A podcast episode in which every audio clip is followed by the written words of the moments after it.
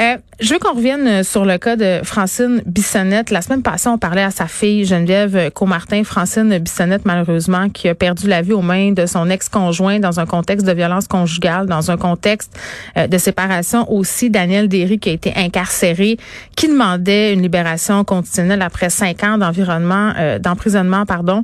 Geneviève était avec nous la semaine dernière pour nous parler de la lettre qu'elle avait écrite pour témoigner devant la commission des libertés conditionnelles. La décision a été rendue aujourd'hui. Euh, et là, euh, Geneviève Comartin est avec nous pour en parler de cette décision-là. Geneviève, salut. Allô, Geneviève? Bon, euh, la décision est tombée, ça fait quelques instants.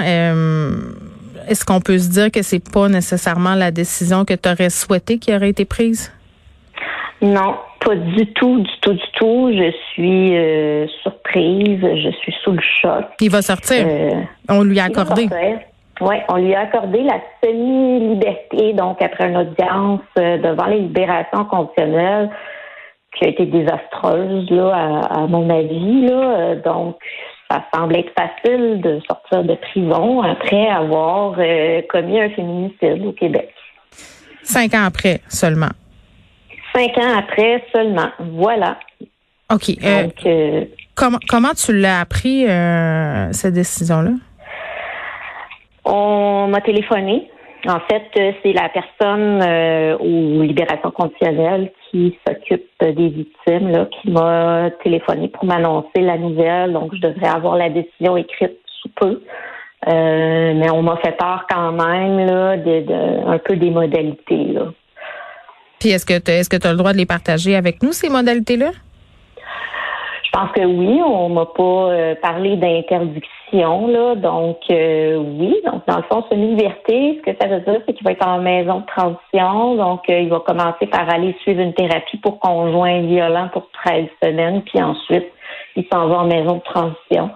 il va avoir des, des restrictions là, de ne pas se présenter hmm dans certaines villes euh, auxquelles il, s'était opposé là, pendant la, pendant l'audience. Euh, donc euh, voilà, il va devoir respecter ces conditions-là. Donc c'est pour six mois.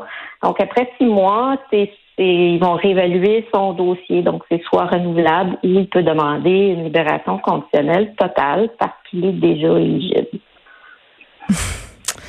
Et comment tu accueilles cette décision-là cet après-midi?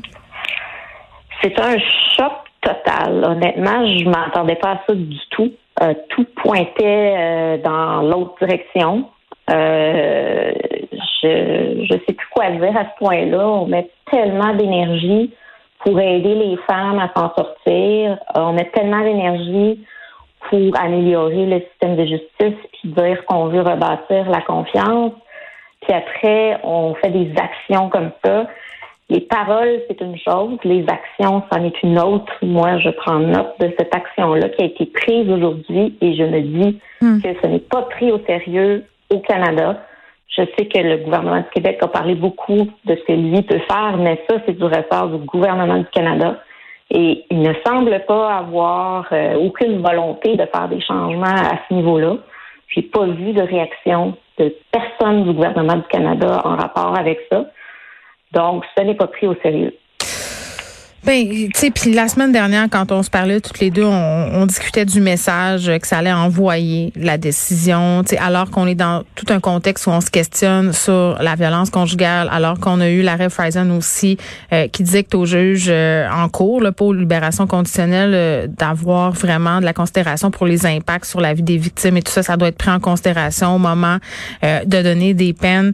Tu sais le message qu'on envoie aujourd'hui aux victimes de violences conjugales puis aux familles des, personnes euh, qui ont perdu la vie par féminicide, c'est lequel? C'est lequel?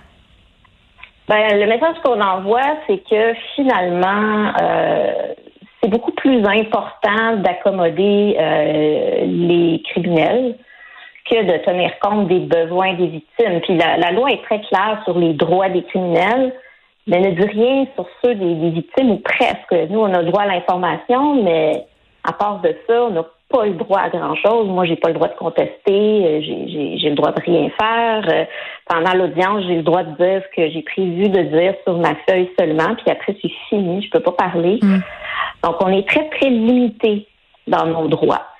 Puis c'est très frustrant. Puis ça nous mène dans une situation d'injustice immense, surtout que c'est difficile d'avoir des réponses quand on a des questions, on n'est pas trop certain à qui s'adresser, à qui je veux m'adresser. Moi, si je suis pas d'accord avec cette décision-là, c'est quelque chose que je, que, je peux faire? On me dit que non. Euh, donc voilà, on, doit accepter euh, ces décisions-là qui sont mm. euh, en somme inacceptables. Bon, puis là, tu me dis, il, ira faire une thérapie pour hommes violents, maison de transition et tout ça. J'imagine qu'on a mesuré sa dangerosité, son potentiel de récidive, malgré que, bon, dans certains cas, ça n'a pas empêché, puis c'est pas ça qu'on souhaite du tout, là, certains individus de, de s'adonner encore à, des gestes gravissimes.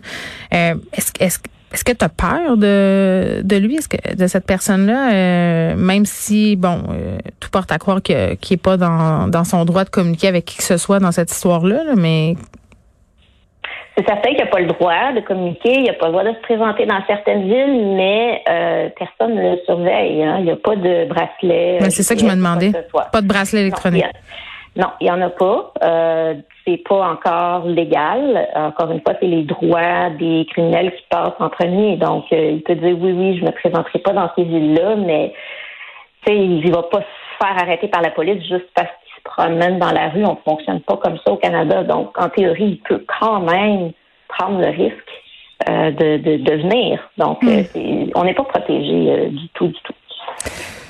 Bon, je serais très curieuse de savoir euh, ce que la ministre Guilbeault et la ministre Charret en pensent de tout ça, de ces libérations conditionnelles après cinq ans, cinq ans après avoir commis un féminicide. Et évidemment, on n'a pas la décision, euh, puis euh, je vais la lire avec attention quand elle parviendra jusqu'à moi. Il y a des critères là, qui sont pris en compte quand vient le temps de libérer un détenu. J'ai hâte de savoir quels sont ces critères. Geneviève Comartin, merci de nous avoir parlé.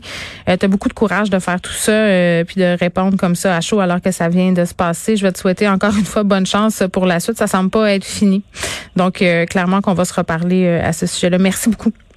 Merci à toi, Geneviève. Bye bye.